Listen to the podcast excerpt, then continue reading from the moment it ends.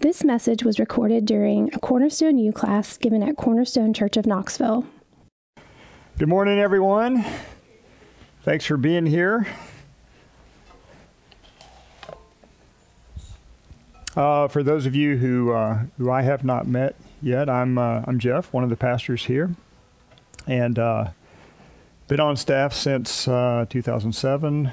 Worked full time here on the church for a while, uh, about six and a half years. Um, then went back to the job that I had previously, um, and now I, I work bivocationally. So when I'm when I'm not off doing my other job, I get to, to come here and have some office hours and all that. And I, I typically do a lot of uh, biblical counseling and so forth. So that's that's what I do around here. Uh, and I get to teach a class every once in a while, so that's nice. So, so glad to be here uh, this morning. So let's uh, let's pray, and then we will launch right into things.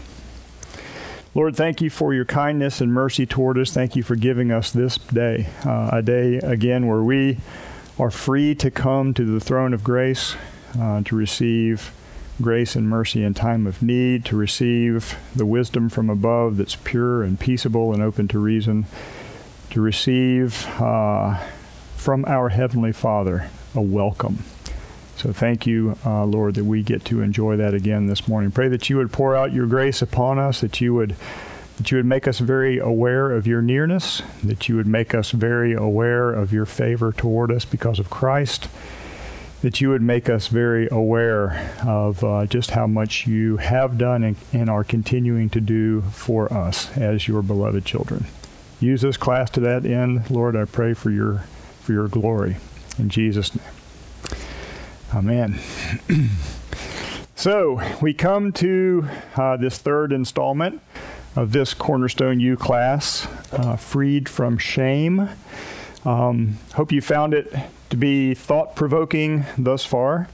Uh, maybe a little bit surprising just how much the Bible speaks to the subject, and that perhaps you're beginning uh, to see new areas that the Lord speaks into our lives in and through His Word, um, and how intimately and specifically He cares about us. Uh, being freed from shame, I think, really begins with understanding very well what we mean by shame. So Jake talked about that a little bit in the in the first class, uh, and it's important. And so uh, if if we don't understand what we're really discussing when we're talking about shame, it's more difficult to see how it is that God really deals with it. Each of us carries around with us ideas uh, of who we are, uh, ideas about our dignity, ideas about our worth. We make identity statements all the time based on the the jobs we do or other associations. You know, I am a pilot. I am a pastor. I am, you know, et cetera, et cetera, et cetera. These these are identity statements that that instead of instead of saying or sharing these are some of the activities that I do with my life. I'm communicating this is who I am. So we do that we do that all the time without even really thinking about it uh, all kinds of associations uh, with with the things that happen in our lives become things that sort of sneak into our statements and our ideas about our identity. Um, and it it greatly affects us, uh, even if we're not thinking about it uh, explicitly. It greatly affects us how we think of ourselves and how we how we view our identities. In modern psychological circles, uh, and I'm sure you've heard this, the idea of self esteem is really the linchpin for mental well being. Uh, it, it matters supremely what, that we think well of ourselves, uh, they say. Well, it, it really does matter. It really does matter how we view ourselves. And because it matters, the whole concept really leaves us very, very vulnerable because here's the problem we're very, very prone to think wrong things. We're very, very prone to be thinking about things that really are not the things that God thinks about us. And that's where we want to dig into this and and uh, and pray that God will give us grace that we be uh, adjusted in this way. Uh, last week, Kent talked an awful lot about God's heart toward the weak and the vulnerable. He showed us that the Lord really has always demonstrated compassion and desire to rescue the weak, uh, and that He would have our hearts be made like His. So, uh, great emphasis last week on, on us being more aware of those around us who are weak and vulnerable, those around us who may be suffering uh, from shame. This week, we're going to kind of turn sort of back in on ourselves a little bit, and we're going to uh, move from how God thinks about um, his heart toward the weak and understand that that's us that he's talking about and how he ministers grace to us as the weak. We need to look at ourselves as ones who are in need of rescue uh, we were in need of rescue and still are in need of rescue, and how the cross of Christ is the answer for both of those things. It rescued us, and it is still rescuing us. And it points to a day when shame will forever be put away. So, shame. Uh, one of the things that I think is is really important about this class is to raise our awareness about how shame differs from guilt. Uh, I, I think we tend to do a really, really good job of describing how the cross deals with guilt. Um, we, we, we need to grow, I think, in how we talk about the way that it deals with shame. Um, because you know, quite frankly, in my in my counseling, I regularly see the power of shame in the lives of, of people and the destructive ways that, that it affects relationships. To be made to feel worthless or different or stained in some way has this tremendous ability to divide us from one another. And I'm here to tell you, I think that that is from the devil.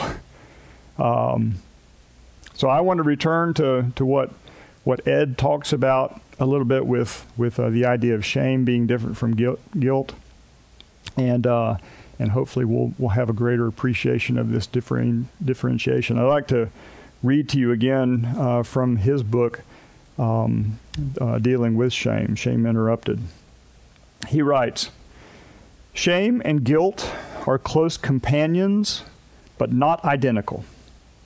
Shame is the more common and broader of the two. In Scripture, you will find shame, nakedness, dishonor, disgrace, defilement, about 10 times more often than you find guilt. Guilt lives in the courtroom where you stand alone before the judge.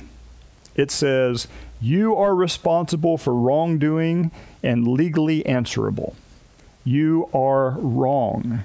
You have sinned. And the guilty person expects punishment and needs forgiveness. Shame lives in the community, though the community can feel like a courtroom. Shame says, You don't belong.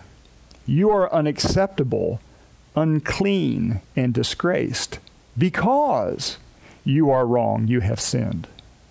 The guilt part. Or wrong has been done to you. Or you are associated with those who are disgraced or outcast. The shamed person feels worthless, expects rejection, and needs cleansing, fellowship, love, and acceptance. Okay, do you see how that stands in stark contrast that prescription there at the end from what the devil has always been up to. From the very beginning of Scripture, we find him working to divide people. Adam and Eve were standing together before the tree in the garden, right? And what does Satan do? He addresses only one of them, enticing her to go in a new way away from what God had laid out for them. And on the heels of their disobedience, then comes shame. We see immediately after their fall, each of them doing what? They're beginning to hide, covering themselves and hiding from God. Shame immediately follows after their sin.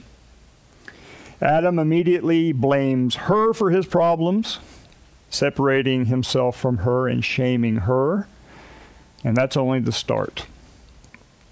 God rightly predicts in Genesis 3 what graceless relationship is subsequently going to look like. She will be pitted against him, and he will attempt to subjugate her. Division, enmity, aloneness, difference between the two. But God was not content to leave things as they were in Genesis 3. He quickly reveals that while the enemy will always remain an enemy to the children of God, nevertheless, one day a remedy will come the from the fall of man and will be found as one of their descendants. The Savior was promised, and he would undo the divisions between one another and our estrangement from God. And that ultimately, as we know, is found in the cross of Jesus Christ. So let's consider what the cross uh, really is about, what the Savior did on his cross. So, first of all, I want to think about what actually happened to Jesus. We need to talk about what happened to Jesus in the cross event because there's more to his cross than just his death. Now, the death part is, is what we, we, I think, do a real good job of understanding. We understand that in the death of Jesus, you have the wrath of God being poured out upon him, the estrangement from God because of the sin that he bore on himself, and paying the penalty for that so that there would not be this penalty for sin any longer for those of us who are found in Christ. That's something that we talk about regularly. We regularly talk about this judicial, legal uh, aspect of our, of our guilt being paid for. But if you also look at what occurred to Jesus in the whole cross event, what you also see taking place is that he is being misunderstood, that he is being insulted, that he is betrayed, that he is denied, that he is mocked, he's spit on, he's cursed, abandoned, stripped, and then crucified. So, in most of that list, what you find is you find him being shamed, don't you? In that list, you find Jesus identifying with us as he's being humiliated. And that's, that's kind of the essence of shame, isn't it? Kind of the essence of shame is I'm humiliated. I've done these things. I've had these things done to me. I'm associated with something in a way that humiliates me. So, on the way to the cross, Jesus experienced humiliation. And in so doing, he's identifying with us. Do you, do you carry with you humiliations? And I, when I read that list, where there are times that that said that that resonates with me. Have I have I faced betrayal? Have I have I been denied? Have I been made fun of? Have I been made to feel alone? Of course. We all do. It's it's part of part of our experience. So on the way to bearing the wrath of God, um, Jesus also bore humiliation. He also bore shame. It's it was the cross event was so much more than just a judicial matter. You know, so we have to think to ourselves, why the humiliation? Why why must that have occurred? Because um, it certainly was profound. You know, in our in our legal system, we, we have all kinds of statutes against cruel and unusual punishments. Our, our legal system doesn't allow anymore for, for criminals to be tarred and feathered or publicly locked up in stocks uh, or branded uh, any longer to be, to be marked and to be made fun of. Um, maybe the closest we come is, is uh, having to pick up trash on the side of the road in an orange jumpsuit with DUI on the back. But, but, um, but for the most part, our judicial system is all about taking away liberties from us as punishments, not making examples of us. But Jesus, of course, didn't merely just face losing his liberties, uh, even his life for his alleged crimes. No, he he was made to experience all of these indignities along the way. Um, here's here's the way Hebrews 13 speaks of what Jesus did, and this is this I think is is profound. Hebrews 13 says, "So Jesus also suffered, and here's the important part, outside the gate in order to sanctify the people through his own blood." Jesus suffered outside the gate. He was he was cast out he was excluded. And he nailed that shame that he experienced to the cross, as well as nailing our sin to the cross. Listen, listen to what Colossians 2 says.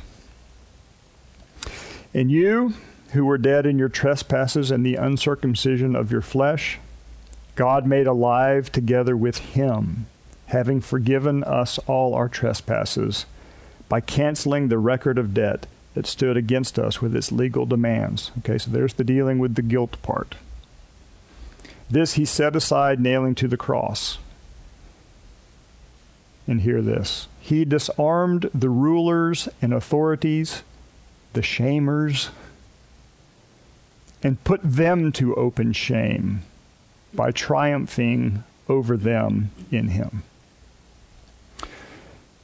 So you hear both guilt and shame being dealt with, dealt with. The record of debt was canceled. Shame was turned back upon the shamers. He he reversed it. And what he said was, You who would be shaming me and humiliating me, what's actually occurring in what I'm doing is I'm putting the shame back on you. And what I'm demonstrating is that all of these things that are occurring to me now become the common experience of all of God's people. You're not separating me. You're not shaming me and making me alone. You are instead showing that I am part of all of God's people who have experienced this thing. You're the ones who are the outliers. You're the ones who are separating yourself from the people of God by doing this. So he turned shame completely on its head. Jesus certainly did triumph over sin by paying the ultimate penalty uh, for sin on the cross. God certainly did carry sin with him to the cross and did away with it. But make sure that you recognize that on the cross, Jesus triumphed over shame as well. he carried shame with him to the cross. And in so doing, he now welcomes all of us who have suffered under it. So, in both cases, in guilt and in shame, there is now a new reality. A reality that says that God does not count our forgiven sin against us. And God does not identify us with the shaming things that we have experienced. We are new creatures entirely. When we stand before the judge one day, the cross of Christ is going to be the thing that dictates what we hear. Here's what we will hear from the judge forgiven, welcomed, perfect, clothed in the righteousness of my Son. And we'll say, but what about all these things that we remember from our experience? And the answer each time will be nailed to the cross. Nailed to the cross. That is not held against you. These things that have occurred to you and that you have done, these are not the things that dictate how I view you. That's not who you are to me, says the judge. Who you are to me is entirely wrapped up in the person and work of my Son. That makes all the difference. All of the difference. I do not want to stand before the judge hoping that my sins and my transgressions are not a big enough deal and that God will just overlook them. That's a pretty low view of a holy God. what I know is that any of my sins and transgressions are infinitely bad before a holy God. Thank God those things have been cast away by the cross of Christ. And when I stand before my Heavenly Father, I don't want to stand with the identity of all the shameful things that I have done and all the things that have been done to me. If my sins have been cast away, why do they define me anymore? They don't. So now, if the cross has the final word to say about my sin, the cross also has the final word to say about my identity, my dignity, my value, my worth. Because of the cross of Christ, we are new creatures entirely. All right. That is objective truth. That is, in the end, eternally what you will experience. What about the time between now and then? what about these days and years that we have left on this earth where we're still working through all this mess. One day, eternally, that's going to be our only awareness. How do we fight right now to make that a present reality in ever growing degree? And I'm telling you, I believe that's what God, your Heavenly Father, wants for you. He wants for you to have an ever growing appreciation for not only your forgiveness, but also your new identity, who you are and how He thinks about you. So, how does He do it? Well, the cross of Christ has changed our relationship with God entirely. And what we do now is we encounter Him in what I'm calling anti shaming roles. God does a lot of things in Scripture a lot of ways that Scripture describes um, who God is and what He does. Uh, we see Him, uh, among other things, as Father, Son, Spirit, Brother, Servant, King, priest, judge, warrior, uh, and more and more and more. But what Welch points out in his book is that um, that three of these roles in particular, he says, clearly express his relational love and his cleansing power. And he points those out as father, husband, and priest. So, first, father. You're, you're familiar with, with the prodigal son of Luke 15, I'm sure. Very famous parable. And in this parable, Jesus wants us to learn many things. Uh, one, he wants to wants us to learn something of the shocking nature of our lack of love and appreciation uh, for for God. So that's that's what we see as the prodigal uh, does shocking things uh, in in his uh, in his dealing with his father before he leaves. Um, just just to think that a son would come and say, uh, "Could I go ahead and have my inheritance?" Um, you know, in in other words, what the son is saying is, "Hey, Dad, I'd I'd like to I'd like to pretend that you're dead, and and I'd like to just have my money, as if you're gone." Yikes! Uh, how disrespectful can you get? and then to take the blessings of the relationship with his father and run off and squander them in the way that, that he did. Um, it says it says an awful lot of about the lack of love and appreciation uh, for the Father. Uh, secondly, Jesus wants us to learn something about uh, the the ugliness of self-justifying judgmentalism.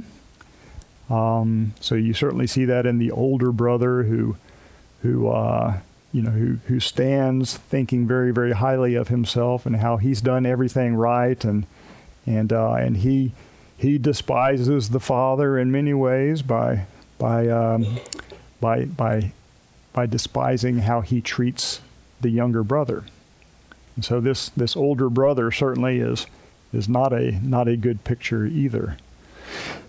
But especially for us today, what Jesus really wants us to see is the extravagant love of the Father. We, we call this parable the prodigal son.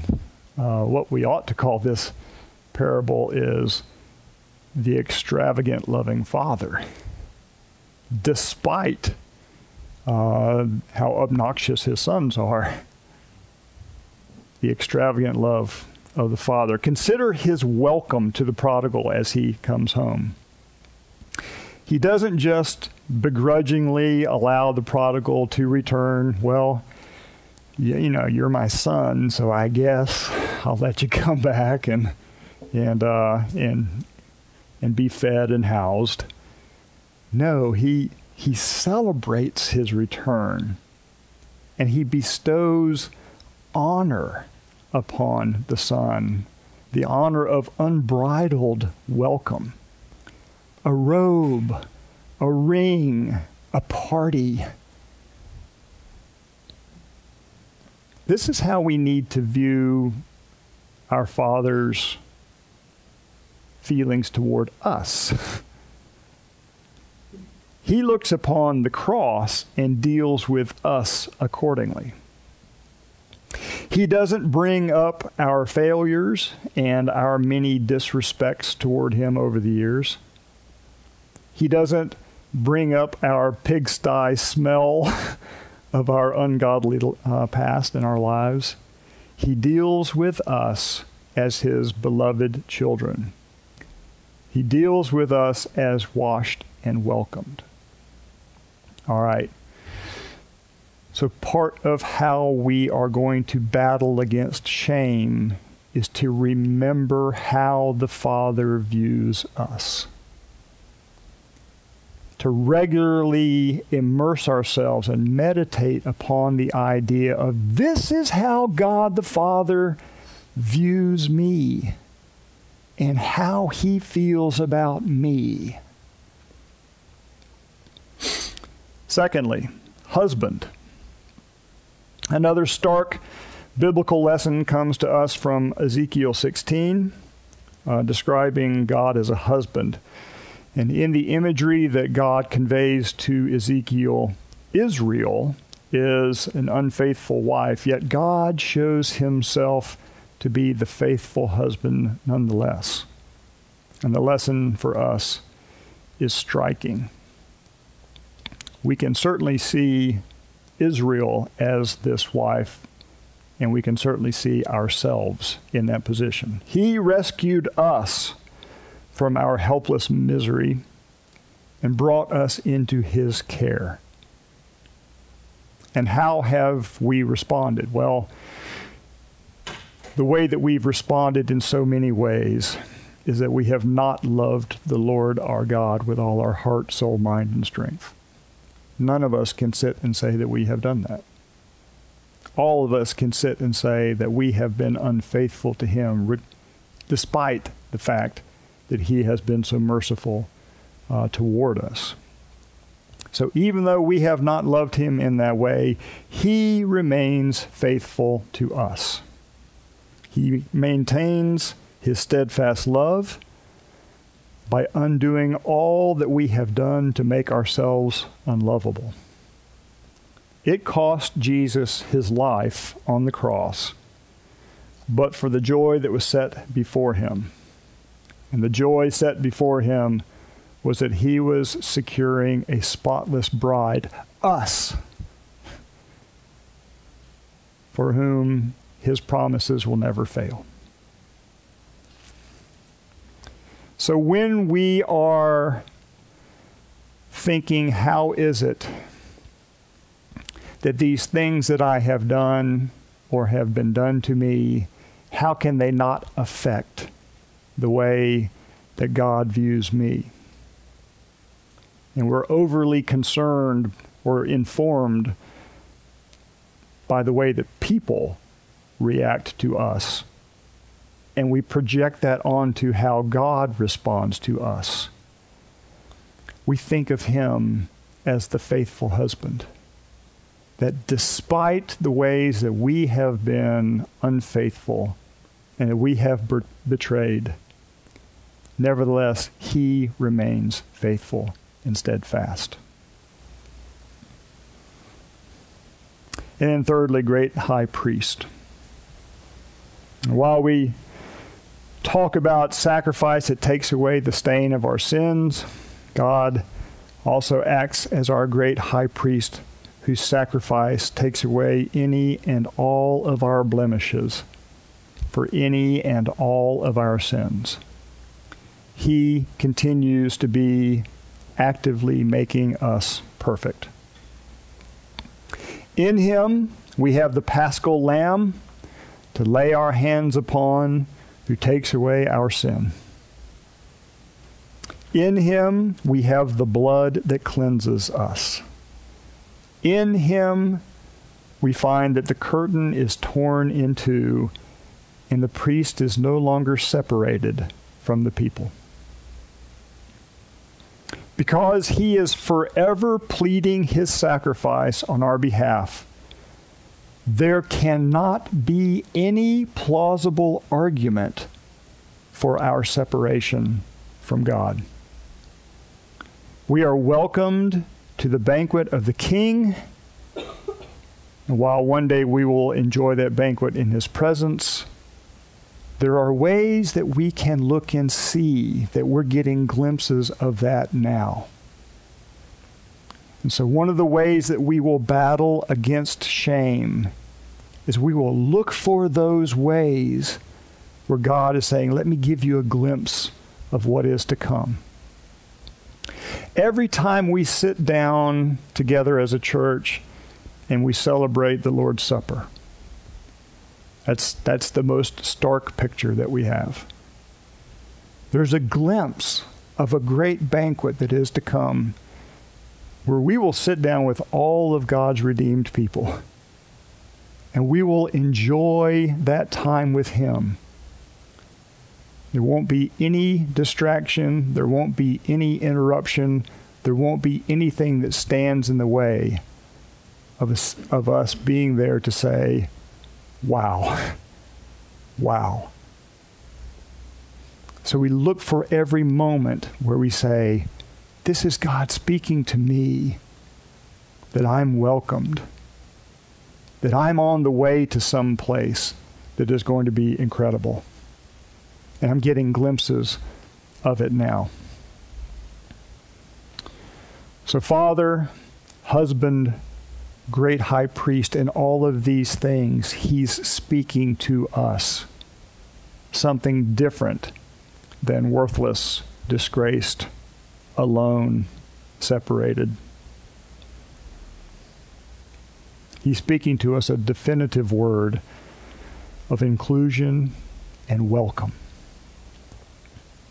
So when shame comes upon us in any of its forms, and we certainly are going to face that for the rest of our days, we need to battle against it. We need to take our thoughts captive against that. We need to ask ourselves here's what my feelings are saying, here's what people are saying, here's what the world is saying, here's what that chirping little voice, the devil, is saying to me.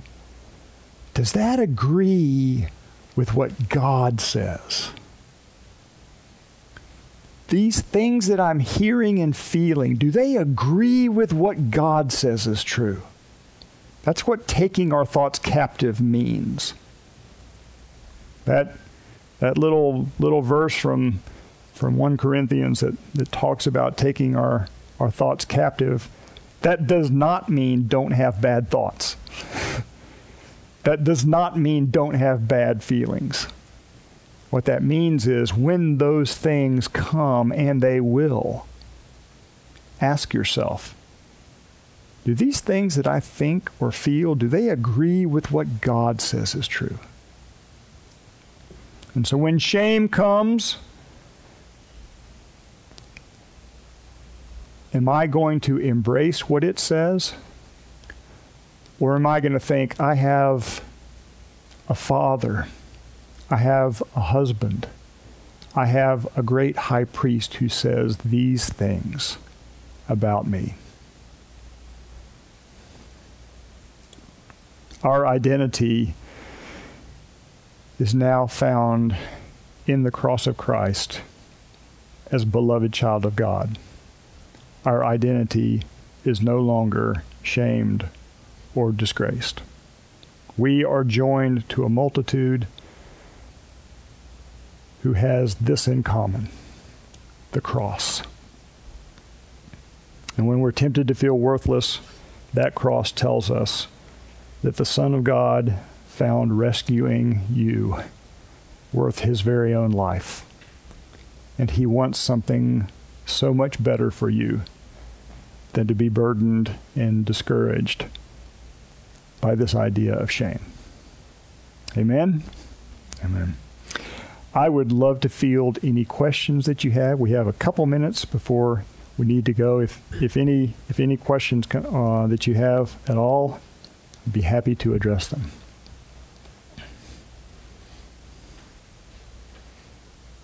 All right. Well, thanks for being here. Uh, I think this is a tremendously important topic. I think it's something that uh, as we dig into and give consideration to, uh, the cross promises for us uh, something amazing. And, uh, and I believe God wants us to enjoy that very thing. So, uh, see you in there for, for worship, and we will celebrate this God who speaks a better word to us. You've been listening to a Cornerstone U class given at Cornerstone Church of Knoxville.